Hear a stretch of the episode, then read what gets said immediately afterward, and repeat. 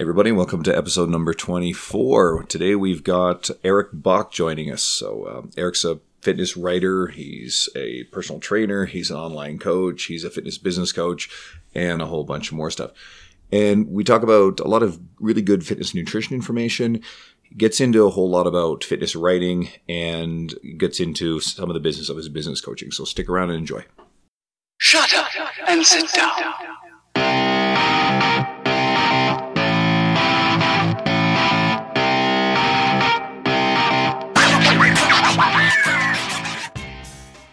Hey, everybody. Welcome to the Fitness Devil podcast. It's Andrew Coates. Dean Guido's here with me, but uh, we're not important. Who's important is our guest today. We've got uh, managed to sneak into Eric Bach's busy schedule, get him to appear. Eric's the owner of Bach Performance, and he's an online coach, fitness business coach. He's a pro- prolific fitness writer for uh, places like T Nation and others. And uh, Eric, what did I miss off that list? Man, I think you got pretty much all of it. Um, you know, I do drink copious amounts of coffee, so that's important to add. That kind of fuels the machine. Yeah. Um, that's about it, man. You guys nailed it. Good. Glad you mentioned coffee because like now we can be friends. 'Cause- Exactly. Are you a coffee drinker, Andrew? Absolutely. Okay, good. I started late in life on the coffee, but uh, I found coffee and scotch roughly about the same time, and it uh, it been life changers. Not together. Ah, yeah. Never together. Okay. I haven't tried that anyway. It sounds terrible. Uh, so well, let's get right to the good stuff. And uh, I, you, you probably answer this one a fair bit, but uh, you know, how did you get started in the fitness business? Yeah, for me, you know, kind of going back to my story is, you know, I was lucky to grow up with, um, you know, with an active family. So always kind of seeing people lead by example. Um, and then growing up playing sports, unfortunately, I was one of the last kids to grow. So, you know, I had, uh, you know, been working out, doing stuff, and even even into middle school in terms of being in the gym. Um, but around came, uh, you know, into high school, and everyone else was growing, and I happened to be like the smallest guy in my class. And I vividly remember when I was a, a sophomore in high school, I was five foot two, 103 pounds at one point, and running down the football field. And uh, there was another guy with the ball, bigger guy in my class, and I was kind of the last guy between he and the end zone. And uh, he had two options: he could either outrun me to the end zone, which he easily could have done; he had the angle, or he could just, you know, put his shoulder down and run through me. And he chose to uh, to run through me, kind of laughing, taunting his way to the end zone. And for me, that was that was really a turning point because you know, I never felt completely like so embarrassed, like just completely helpless at any point in my life. And at that point, I was like, oh my God, I've got to do something. Like something has to change. Like either it's like, here's that fork on the road. I can either just kind of throw in the towel or I can really change what I'm doing and try to figure this thing out. And uh, later that day, one of my coaches grabbed me aside and he uh, he pulled me up to the weight room after uh, after practice, and we just started working on some different things. You know, before I'd kind of pulled stuff out of magazines, done that whole deal. You know, I'd see my dad, like my dad was always into martial arts, so I saw some of the stuff he was doing, so I'd do some push-ups and whatnot. Um, but my coach got me involved into Olympic lifting, so we started working on some clean progression, some of that stuff, and really nailed down the basics in terms of you know basic movement patterns and. That really gave me a spot to grow and focus on the things that truly mattered. One thing led to another. My body in, in natural maturation caught up uh, to my work ethic and kind of that fire from feeling slighted and feeling like I wasn't good enough to, you know, really had me dial in and go all in on every aspect of training. Um, so that was really the the impetus that got the ball rolling for me. And uh, you know, fast forward a couple years, I grew, and became a pretty good athlete. Uh, injuries knocked me out. Um, you know, when I was a freshman in college, and I jumped right into the weight room and started seeing what I could do with different uh, with different team sports and trying to get involved with stuff like that. And um, and yeah, you know, the rest has kind of been history. I just uh, got an early start and kind of used that that burning passion, desire after you know, quite quite honestly, feeling weak and pathetic, and using that fire to push me on, and just fell in love with the whole process. And uh, and here we are now, you know, 15 years later, 16 years later. Um, somewhere I, where I never thought I'd be back in the day. You know what I mean? It, it's crazy where that evolution begins. essentially a truck stick kind of fueled you. Dude, 100%. That's exactly. I'm displayed out on my back. It's, it's funny. I. I, I played college football and like I, I don't have that same story, but like there was this one time I went for the legs and I don't normally go for the legs that much, and I got stiff arm like totally unexpected, and like it felt horrible. like Oh, it's ju- awful, it's like man, it's yeah. like getting crushed by a squat. Like if you've ever failed a squat, it's horrible. Like if you just get crushed and dominated. So I'm I'm not glad that happened, but it's kind of cool that that's what started everything. Well, I mean, think about how far-reaching your career has been because you're really uh, hitting a, a lot of success uh, more and more all the time. It's not sudden, and you've been working a long time at it. But the number of lives you're changing and influencing simply because uh, some asshole ran you over in a football game. Uh, you know, maybe it was Have you uh, messaged him? fate and destiny. You're like, listen, man, you started this. I have not messaged him directly. Uh, he probably wouldn't even remember at this point. But you know what? Um, it was kind of funny just because uh, you know you, you kind of see where things are at that point, and you know there's always a hierarchy, Oh, and yeah. uh, then you kind of see where people are later on, and uh, and kind of look back like, hmm, this was uh, some interesting fuel in a in a turning of the table, so to speak. It's. Um, you know, based on how life progresses. we had this weirdly enough like this isn't like a, a joke but one of our clients we were talking last night like nine and we had two clients in and we started talking about like who was your arch nemesis in high school so it's like the same thing and like everyone knew their person and it's just it's just kind of funny because everyone kept tabs on each other like everyone knows like we know where they're at it's just kind of funny to see where people are at and that's your Oh, dude, that's your arch nemesis Dude, I mean, come on. There's always going to be a little bit of dick measuring back and forth. Let's Oh, be real here. it was just funny how quick it came. It was like, like I knew exactly the name I was gonna say. I didn't even have to think about it. I was like, fuck. I, I held on to this for way too long. and Yeah, he probably exactly. doesn't give a shit Exactly, or have no. any knowledge of it either. No, so. probably has no fucking clue. Especially in that situation. So let's kind of pivot here. Uh, you've been featured on a number of lists, kind of the who's who to follow in the fitness industry, especially this year. More or less, you've had a lot of success at a young age. What are kind of the core principles you would attribute this success, especially being so early in your career? Yeah, honestly, in terms of you know, my focus is very simple in terms of my approach. Um, I still focus on a bunch of major movement patterns. It doesn't mean that I don't know the other things. It's Yeah. it's what is going to help my clients get the best results. And far too often, people end up looking for the next magic gimmick and you know whatever is hot in terms of diet, whatever is hot in terms of training, and end up missing out on the basic core principles that they need.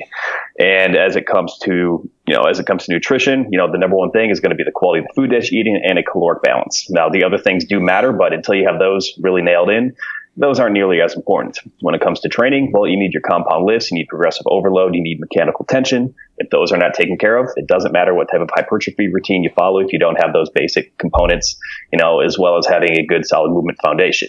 And then enveloped with all that is going to be the consistency to continue finding a, a routine in terms of your diet and in terms of your training that you can do consistently and that you will do really without, you know, missing workouts, without missing a diet. And you know, when you're able to tie those things in, in in the most deliverable way, keeping it simple is is a message that's really gotten through to uh, to my clients.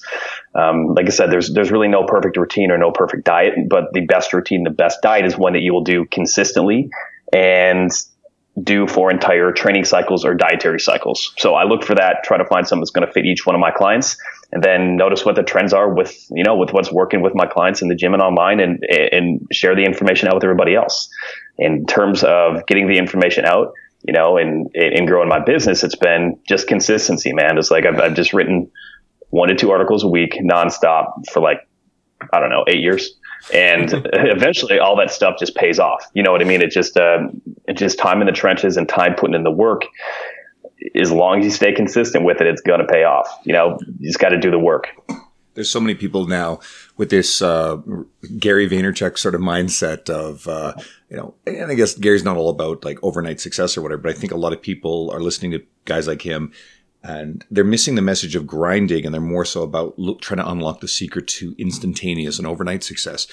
And that's just a myth. that, sorry, that doesn't really exist. And like all the literature I'm getting into and all the people that I talk to in our industry who have done really, really well, this is based on consistent hard work, grit, dedication, discipline, and none of this stuff happens fast. And I was gonna say, Yeah. did you find over time? So like we we can call this a habit of writing, but like at this point, is writing easy for you? It is now, you know, it's, um, yeah, I used to just stare at the screen and just hope some like form Yeah. of inspiration would come on. And it's like, you know what? I just made it a habit to do the first thing I would do each and every single morning because it was the one thing that would help me get my information out there and help me help more people. Um, you know, on, on a personal level, in terms of writing, what it really helped me do is also clarify thought. So I was always reading and researching and trying to put things together. And then how can I apply the science into application and helping my clients? And for me, it's like writing is a way for me to organize it in my brain, get it out, and see how I can actually sequence it together. So, um, in terms of trying to gather information that you know that I was really learning about and researching, and then trying to find out how it can apply, um, it took a while to get into that habit and making sure that my brain can function that way. But then once you build that skill, you can, you know, it becomes much easier to share that information and uh, and see how it works. Well, I'm glad you And, kind of pointed that out, just because we have like we do have a lot of young trainers listening to this as well as fitness enthusiasts. But that whole idea of building a habit, but you can stone two birds at once essentially, because you can you can read and get the content, and then as you're putting it out, you can tailor what you want to learn to the content you're putting out. You can basically get better while putting out content. It's kind of crazy. Yeah, you know, it's um, a couple key points that you guys have mentioned. Like just in the last couple minutes, you mentioned like the Gary Vaynerchuk and the hustle aspect of it. And um, you know, before the show, we were we were talking about you know my recent trip to Austin. I was there for a for a mastermind with, with John Romaniello, and then uh, then the event at Onnit Academy with uh, with Dr. John Rusin. And um, one thing that John Romaniello mentioned during the mastermind was everyone who has a successful business needs to go through what we call the noble grind period. And, and he mentioned, you know, long days in the gym where he was closing the gym at nine, then going home to write until the sun almost came up and getting three to four hours per sleep, uh, per hours of sleep per night. Now, that's a that's a pretty aggressive example, but you know, fairly pretty much everybody I know that's had a successful business in the fitness industry has some has had some sort of grind period like that you know, for me, it was at one point, uh, you know, Jon Goodman was one of my first coaches way back in the day in terms of building my business. And he said, if you want to be a good writer, treat writing like it's your professional job for the next six months. And that's what I did. I was in a, a transition process to a new gym, so I didn't have a full client load. And I just spent a lot of time writing and building that habit. And once my client load got heavy, you know, I, I mean, I still had to write and create content. So I was getting up at three in the morning to do that before training clients at five. So it's a matter of putting those pieces in. And uh, it's amazing how many of those same principles really transfer over to the gym because, you know, people get hot to trot, especially, you know, in January and want to, want to make that long-term change. And I'm all about, you know, finding sustainability and finding a long-term practice because, you know, that, that's a big part of my message. I want people to be able to enjoy, enjoy their lives, but also get in great shape. But there has to be that same grind period. If you're trying to make a sig- significant change in your body it means you have to go all in to- on that diet for you know for a few months to really build those habits and to get things rolling before you take those cheats before you really relax. And once you get to that certain level of fitness then you can start to add those things back in. But you know the grind is an essential component. And only once you've you know done that grind and reached that takeoff velocity can you coast for a little bit and be able to play with the variables to maintain I think you actually just did a really good job of answering the next question, so maybe we could add to it. So uh, it goes to how much information about fitness and nutrition that's actually out in the online space and in our worlds. Yet, I find your message actually is one of the most direct and useful and honest messages. Uh, how do you make those unsex- unsexy basics and truths stand out amid a lot of the gimmicky fitness marketing that we see? Yeah, you know, I think the biggest thing is explaining thoroughly why, um, why these things matter. It's one thing to make a statement, say all you need to do is like squat, bench, and deadlift. Um, it's another to say you need to work on a squat, bench, and deadlift pattern. Here's why. You know, it may not necessarily have to be the you know classic exercises that we think of, but having a why between what you're explaining and giving some information and trying to educate people instead of being you know just aggressive on on your messaging and then saying you're wrong is isn't the right way to go about it. Um, you know, for me, it's like if I want people to understand why I'm saying something, I'm going to take the time to actually answer it. And that's why, you know, for example, on Instagram, I'm going through, I'm, I answer all my DMs, all my all my comments, and all that stuff because I want people to understand. You know, it's like you can be edgy and you can try to make a point, but you know, take the time and explain it to people how these things actually work, and you know, just find a way to make it so it reaches home for people. And uh, and, and for me, I find that you know, it's like for example, if we're talking about a body part split, someone trying to get started in the gym, the body part split can be a perfectly fine training split. You know, there's nothing wrong with it at all. But if people are missing workouts and then they're not hitting their, they're not end up doing any uh, any squats, any lower body training, then there's going to be an issue. So how can we explain in a way that maybe they need to migrate to a more simpler routine so they make sure that they hit all their bas- basic movement patterns? That's what we're trying to do. So it just comes down to, to breaking it down and explaining why this is important and then locking in the habits to make sure that people can build consistency and then educating people along the way. If you take people on that journey and showing them why things matter, educate them along the way, you're going to make them more self-sufficient. When people are self-sufficient and learn from you, that's when they grow to like you and trust your brand. Well, I think that goes back to the point that not that people assume, but a lot of new people assume that they know the information like we do. They they that they went through the same path and the same vigorous consumption of information, and and that's not true. And and putting it in words that they won't understand is not going to help anyone. And that's essentially what you're doing is you're not dumbing it down, but you're putting it in a language that they're going to listen to and then adhere to, which is huge.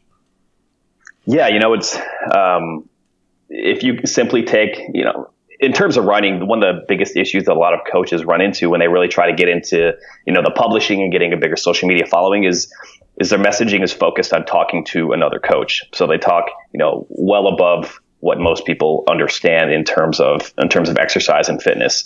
You know, it's, um, losing adipose tissue, not losing belly fat, which I get from a, like an intellectual perspective. But until people know that you care and can speak their language, they really don't care what you have to offer.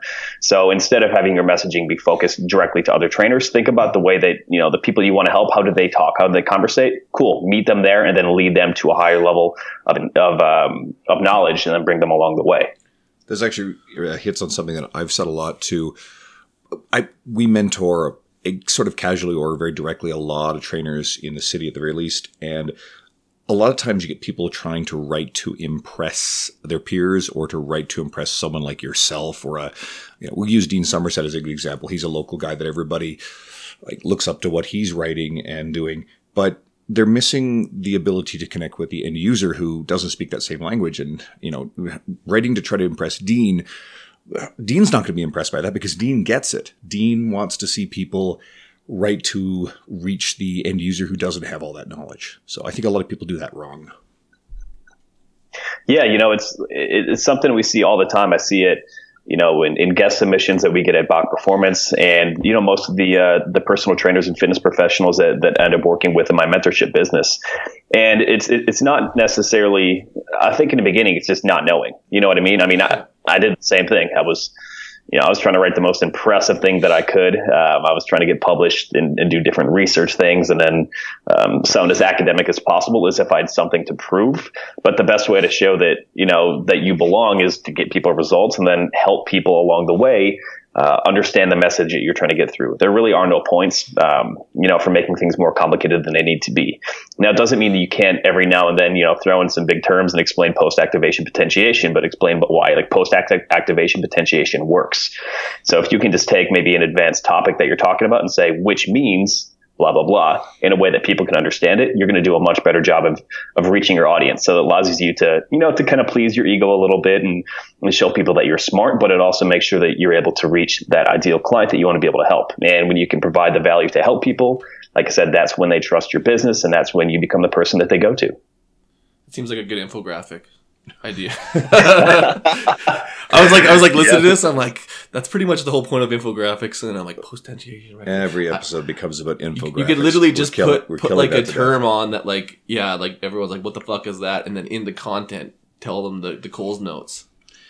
I was uh, I was writing one earlier today, so on uh, on PAP to be honest. So meanwhile, fresh in my mind. Meanwhile, the one that Dean just put up has an image of a uh, person with a rounded back I'm and a shitting dog. So. I'm trying things. Yeah. I don't know. It's it's one of those things though. It's just like you got to meet people where they're at, and sometimes uh, it's just a matter of seeing what catches on. But like at the end of the day, it's the content that matters, and sometimes you have to draw them in. So like going to the whole science route will kind of garner a few people, but generally people want general information because it's not it's not that they're ignorant; it's just that they don't know.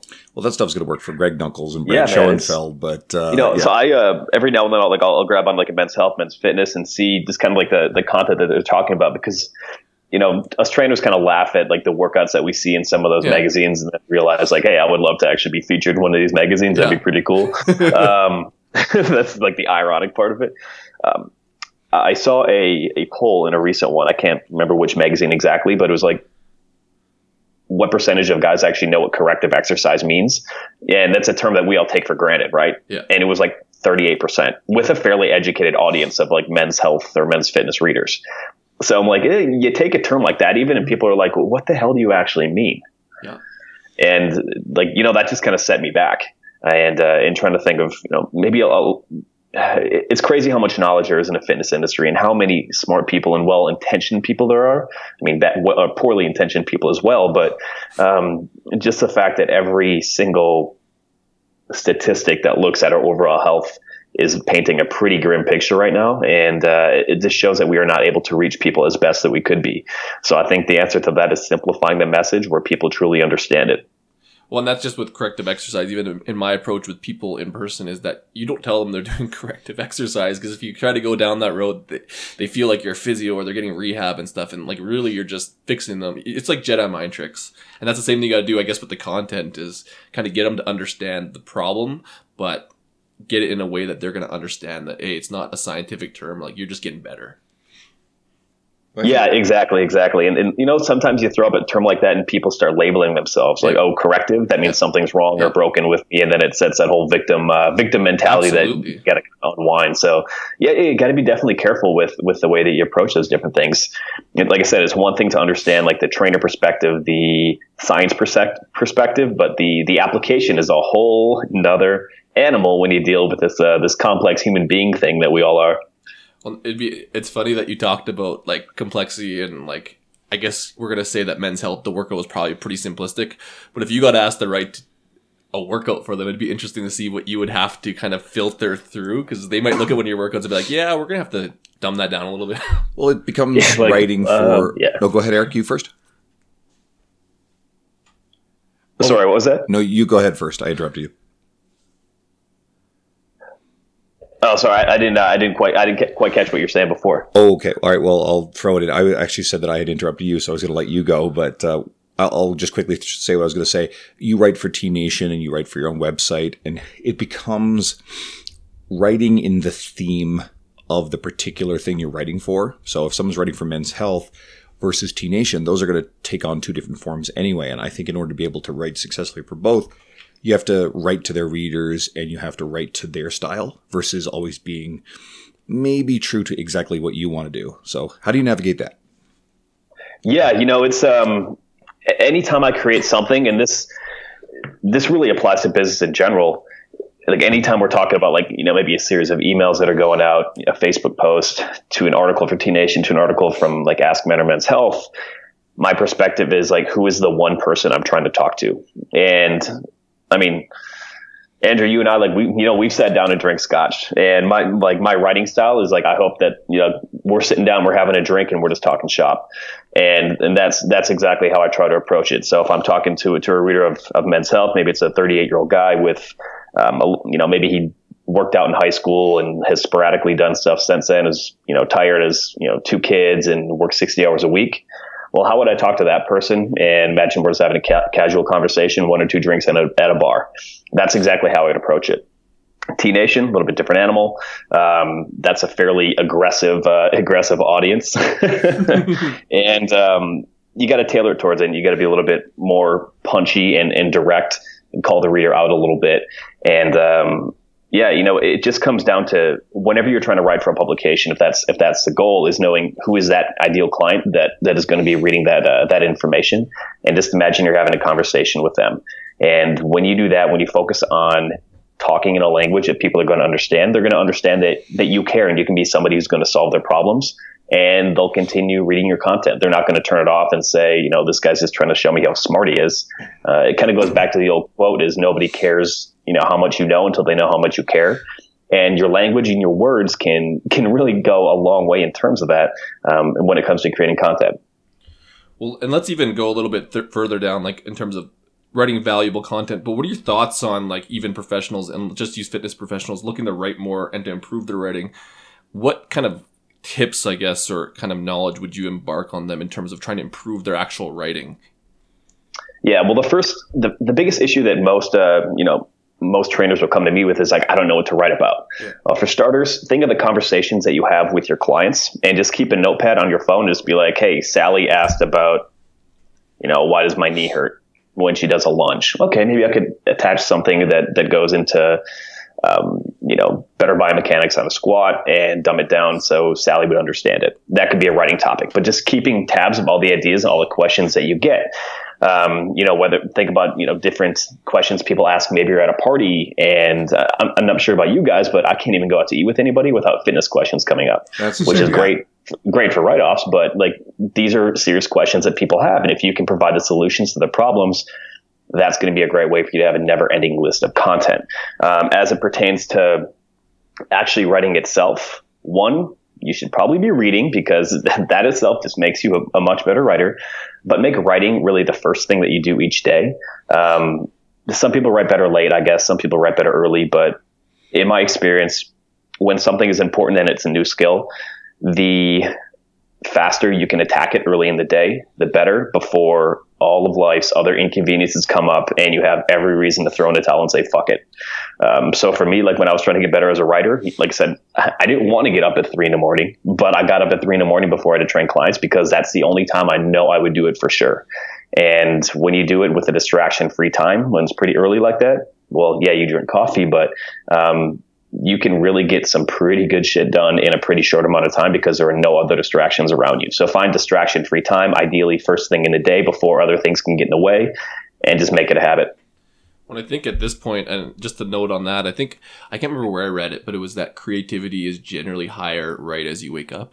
So that might be a good way to, and I, am sure it comes in flows and ebbs depending on your day, but that would make sense completely. Plus the distraction free zone at maybe not three in the morning, but even like five, like there's a lot less distractions at that point. Work hasn't started for most people, so um, yeah, exactly. Let's let's kind of turn to like our enthusiasts or like people who are reading this stuff. And being a writer yourself and going for a bunch of publications, what are some things that they can do to filter what they're seeing? Basically, how do they navigate what's quality and what isn't in an in a world where there's a lot of it? Oh man, coming from a guy who's writing at these places, so it, it ends up being valuable because you actually write for a lot. The answer is read what Eric Bach writes. Other than read what, yeah, um, you know, for starters, I would look at um, when you look at the beginning of the of the articles in the lead, like what is what is going to be delivered. Good writing now. I mean, everyone's got a different writing style, of course, but you should know pr- pretty quickly what you're getting yourself into in terms of what you're going to have as a benefit for this for this article. Is it just going off about research studies in the first paragraph, or is it actually saying, "Hey, in this article, I'm going to teach you how to do this, this, and this. Follow along," and then we're on the way. Um, as it comes to, to reading and consuming information, you know, it's it's it's no good to consume information if you do not take action behind it. So I would say look for one specific problem that you are trying to solve and maybe go an inch wide and a mile deep on that topic for a couple weeks and truly learn to understand it. Um, I would say looking at, at, at, some research, if that is your thing, um, in terms of nutrition stuff, you know, the Alan Aragon research review is absolutely fantastic. Um, you know, Bret Contreras has a fantastic research review when it comes to the training aspect of it. Um, if, if you're looking to go that route, otherwise, you know, try to see what, um, what authors really resonate with what you're trying to accomplish. Um, you know, basically, if, if there's somebody who, you know, kind of fits the ideal of what you want to accomplish. One, one great example is, is Bryan Krahn, who works with, um, you know, guys generally 30s to 45 and does an absolutely fantastic job of integrating lifestyle advice into sage training advice. You know, he's a guy with, with, with decades under his belt in terms of the gym, but also understands the context of how to, you know, how to build muscle and really apply it to a, to a, a solid population. So I would say for starters, really look for for an author that's going to resonate with you and their messaging. Um, if it's too good to be true, it probably is. Yep. And if you're interested in the research aspect, I would say you know do a little bit of background information on maybe the methods that are being talked about. And, and see if they actually make sense to apply to your training. And I know that's somewhat advanced, but um, you know, it is important to form your own opinions because although a dogmatic approach in, in pushing a hard line in any given any given avenue, whether it's training, whether it's nutrition, is popular and it does drive clicks. And unfortunately, driving clicks is important in terms of uh, creating content and fitness. Um, you know, you have to see both sides of the coin. What works perfectly in the lab will not often work in a training environment, and what works in a training environment can't be vindicated by what happens in a lab. So you do need a good good blend of science and practice and how to understand how these could fit maybe into the bigger picture in terms of what you're capable of doing as a person. When I think even that whole message of being skeptical, like I think a lot of people just assume the best, which is fine, but there's a lot of shit information out there and asking those questions or doing a little bit more research because you can kind of rely on people like us to put out good information but again you have to be responsible for yourself and your own learning journey and that comes with being skeptical because if you don't ask those questions how are you supposed to kind of have your own filter and create your own kind of path and that's exactly what you're talking about so that's good yeah, definitely. You know, you know, part of that journey is, you know, I've, I've seen some different articles of people doing call outs of, uh, you know, don't follow these people or this person and, and cleanses are bad. And I totally get that perspective. But then I also like remember back to when I was first consuming fitness information was like, I was trying to follow like every bodybuilder's like workout and stuff like that, not knowing that there's going to be a pretty significant difference between someone who's been yeah. training for 30 years and has a, a, pretty solid, you know, pharmaceutical regimen and, uh, and like 14 year old Eric. Yeah. Um, but the thing is, you know, good writing can hook you in regardless of whether the information is good, and that can lead you down a path that's going to allow you to to form your own opinions and your own education. But it, yeah, having that critical perspective and being able to disseminate, you know, how different information applies to different people is really important. Yeah, that's great. Um, I wanted to also ask you about something else that we mentioned at the very beginning, and it's about your business coaching. So obviously, there's a ton of coaching in the fitness industry. Clients are hiring coaches. Uh, coaches hire their own trainers to take care of them because they're busy with their needs. And now that we're seeing coaches hiring business development coaches. So that's a big part of your work, in addition to all your fitness work.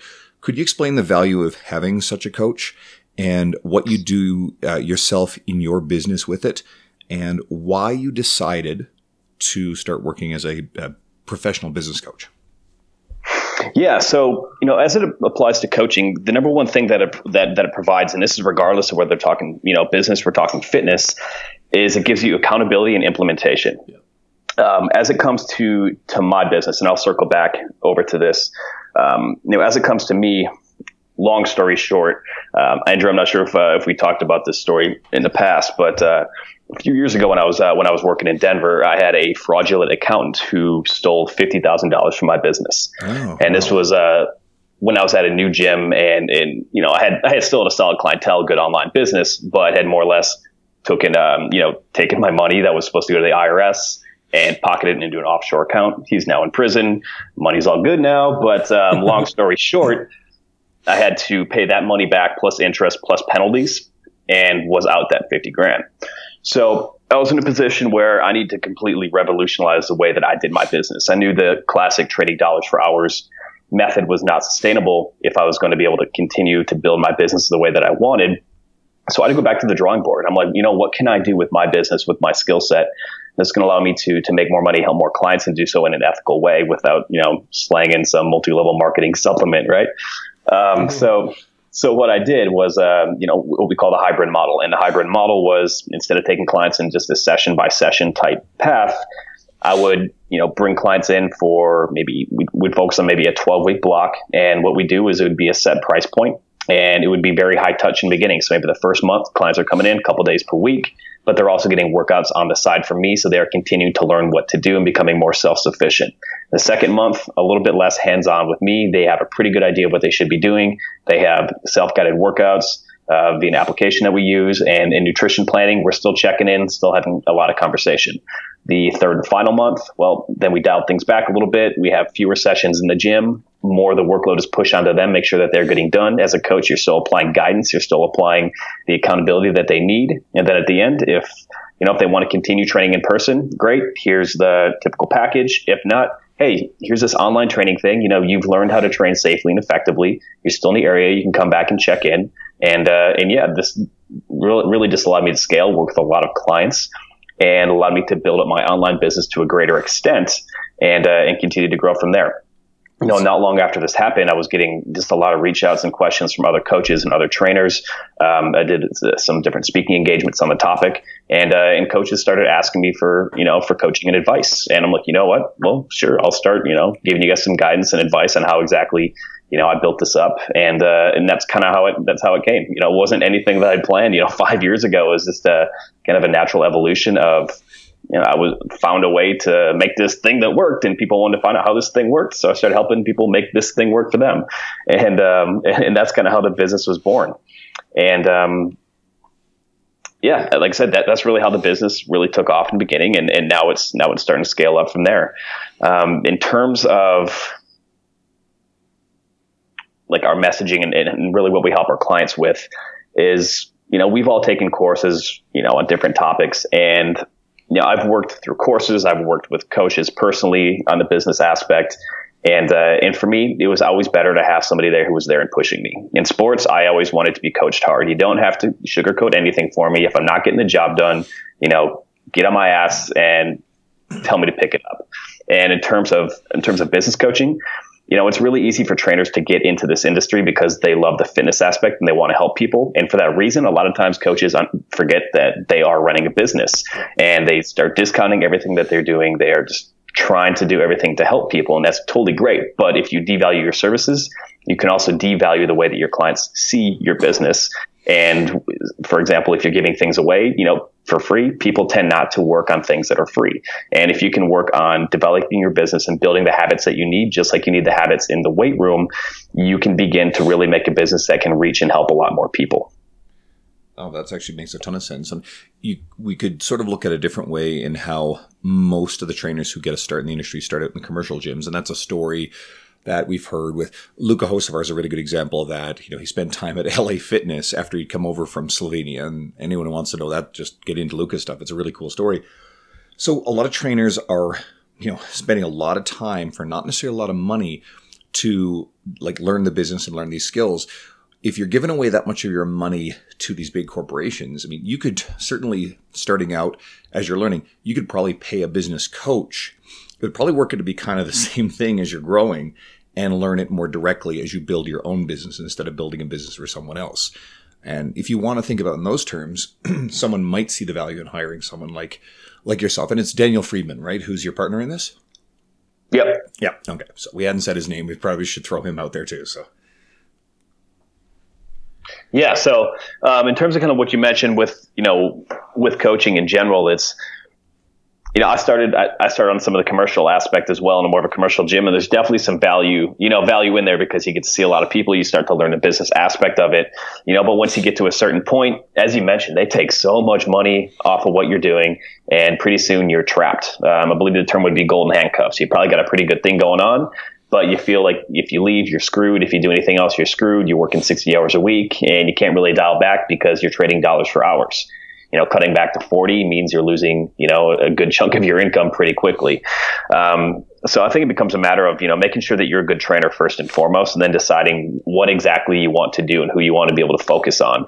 And once you start to know who you want to help most in terms of your business, that's when it kind of circles back to our writing discussion before and imagine writing and trying to help that one person. And if you keep your focus on helping that one person in terms of your online business, you're going to go a lot further than trying to spread shot and be everywhere. Well, and that's the one thing I like to point out, just because even we get questions at this point, and it's like they're seeing all these successful online coaches, and they think that that's where the holy grail is, that's where the money's at. But really, it comes down to we, we talked about the grind, but being good at your job first. And yes. like we talk about conferences and we've talked about conference, the KC conference and this and that. And those are great for networking. But if you're at a certain level, there's something we said for going to things that will make you better. Go to seminars that are going to make you good at your craft. You can worry about all those big picture things after you have an actual business. Actually, you're after you're an expert.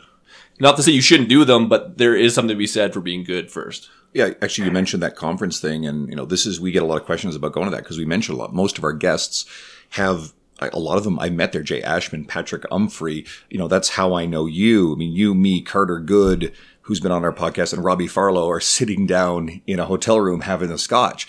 Robbie's our next guest next week, and he's a good friend of yours. So a lot of these trainers are hearing this going, oh, you know, I got to go to this. And we're getting questions about it. But you're brand new to the industry. You have a ton to learn. This is something that'll be there for you when you're ready for it to benefit from the networking. There's nothing that you're going to learn from those presentations you can't pull from those people's uh, writings, uh, the stuff you can buy from their info products or YouTube videos. And you're spending a lot of money to travel. This is, this is something bigger. So like brand new trainers shouldn't be thinking about this sort of thing. Not that they shouldn't do it. It's just, I mean, you're talking about even your business coaching. It's like, get good at your job. That helps. Yeah, exactly. You know, um, one way that we like to think about this is it's building your business is just like building muscle, right? If you do not have the foundational strength, foundational movement capacity, and a caloric surplus, all the advanced methods, you know, occlusion training, um, focusing on meal timing, all these other factors do not matter. And in terms of you know, taking building a business is going to be good online. Like pretty much people I mean, occasionally someone's going to be very good online and they don't really have much experience you know in the gym because their personality just makes up for it and their ability to reach people but unless you have developed that skill and know how to work with a bunch of different people and know how to go through a sales process and know how to really help and reach people you're not going to be successful it's like focusing on all it's like focusing on occlusion training when you bench 75 pounds. It's like, it's not going to do shit for you to build your arms. Like, no, like you have to get good at the basics and the foundation. And as many as many coaches know that in terms of well, a good number of coaches know that stuff when it comes to fitness. You know, the same philosophy really does apply to business. Make sure the foundational skills are there, so you have that good bedrock. And uh, and once that's built up, you can reach a much higher peak in terms of what you're able to do in terms of building your business in the future. But you know, don't put the cart before the horse yeah. and try to reach the top of the pyramid before you build the base. Well, you show up to like let's just say you show up to this conference. You're a brand new trainer. You think you learned everything in school, and you're going to have a conversation. Well, let's just say Aaron Alagon. Alan Aragon. Alan yeah. Aragon. But like you're not ready for that conversation. And that's good that you want to learn and everything, but like take your moment and like be ready for it. And I mean, there's just something to be said for like you said, foundational and even with training and business, jumping right into business when you know nothing about business. I mean, there's something said for outliers, but like there's probably a better process. Yeah, exactly. You know, it's it's crazy just how much the industry has changed in a pretty short period of time. You know, even when I got started with my online stuff, like I, something had just kind of happened. It was like, oh, yeah. well, you're going on a trip. How about I write your workouts for you? It wasn't something that I'd really planned out. I was just focused on trying to get my clients results in the gym. And then, uh, this thing just kind of started happening and, and it kind of grew from there, just kind of like it did for business. It's like, you know, all the young trainers out there don't like leave now and just try to become a social media superstar and try to start a massive online business because you've worked out for eight years and have a college degree. Uh, because frankly, that, that that's a huge missing. There's a huge missing component based on what you're doing, and um, like I said, very few people can do it successfully and ethically. And you know, sometimes it takes a little bit of ch- a little bit of time to to mature into that role, and that's okay.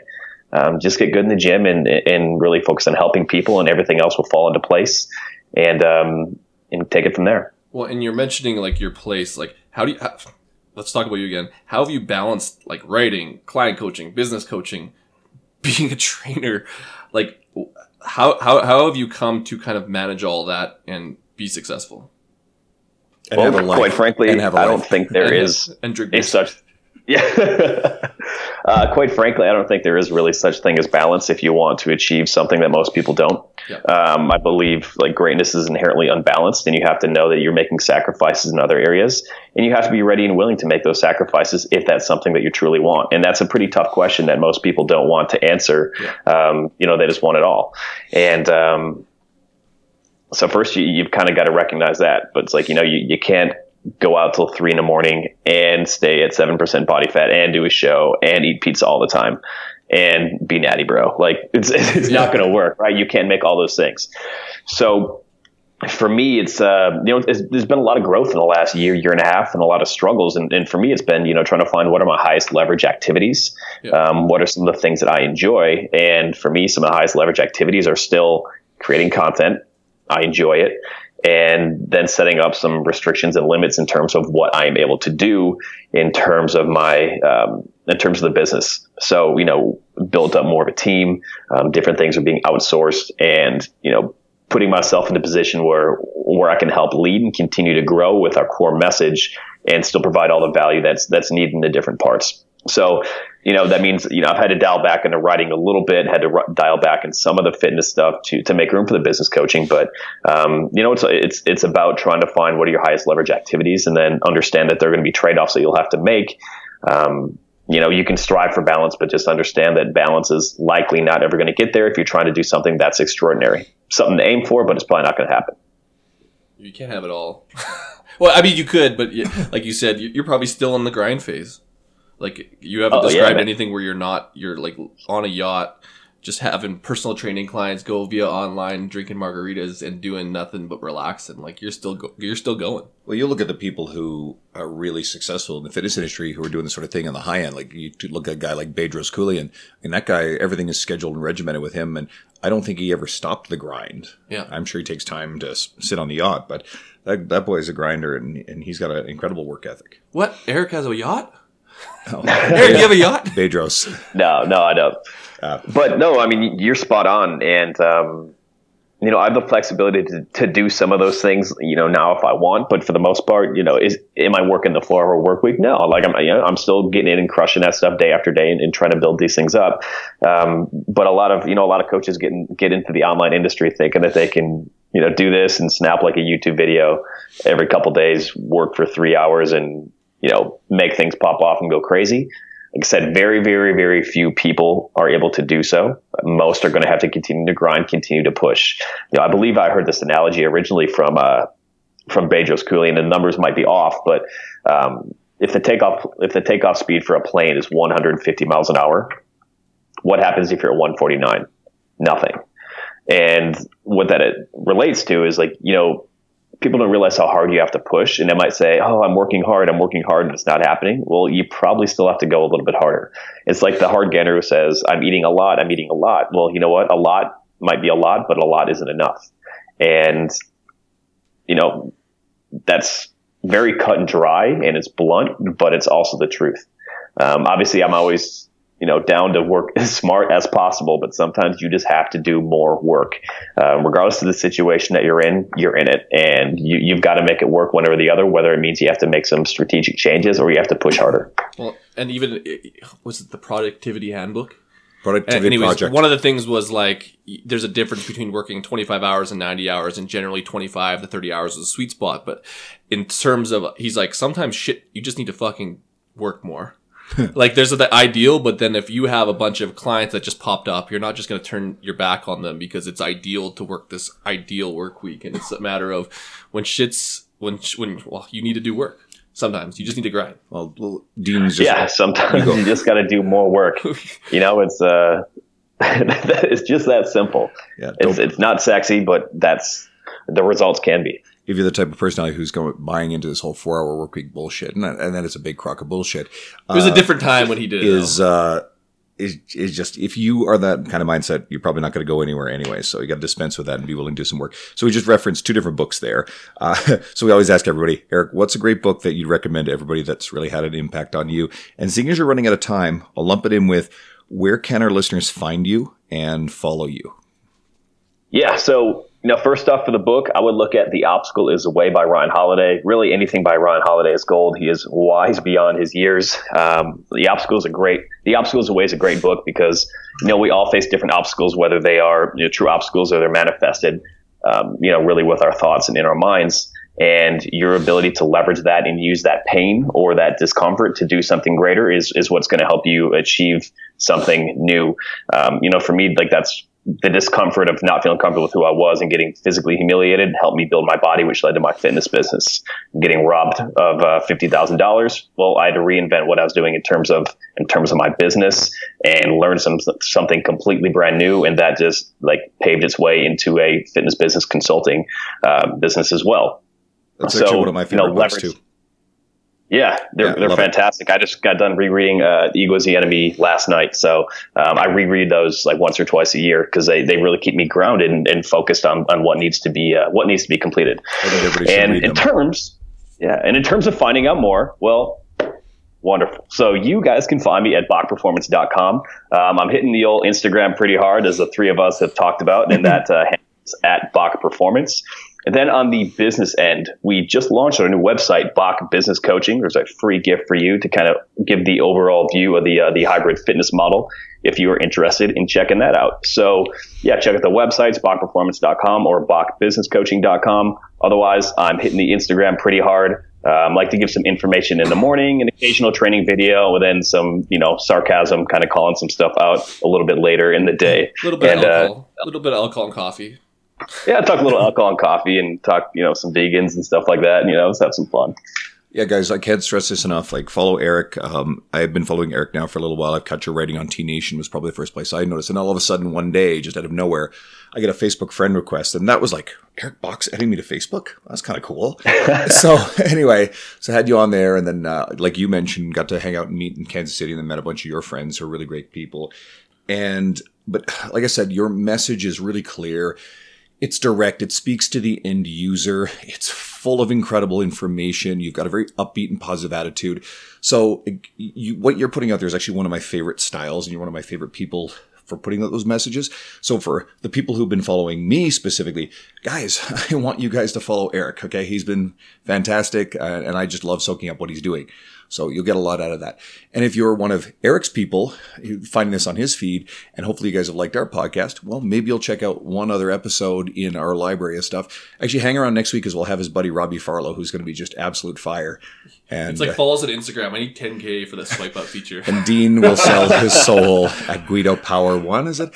yeah. Know, so for uh, for the swipe up function. So uh, Eric, thanks so much for joining us. I really appreciate it. Uh, it's been great chatting. And uh, I can't remember, are you going to be in KC in, in May? I think maybe you said you weren't. I have not decided yet. I've got an absolutely insane uh, travel schedule up until that point.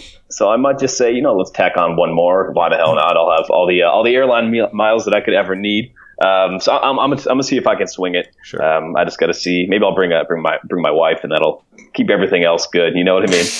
no, then you'll be tame. He's pretty no, I won't. All right. Awesome. Andrew, Dean, thank you guys very much. I appreciate the time. Uh, thank you, my friend. And thanks, everybody, for tuning in.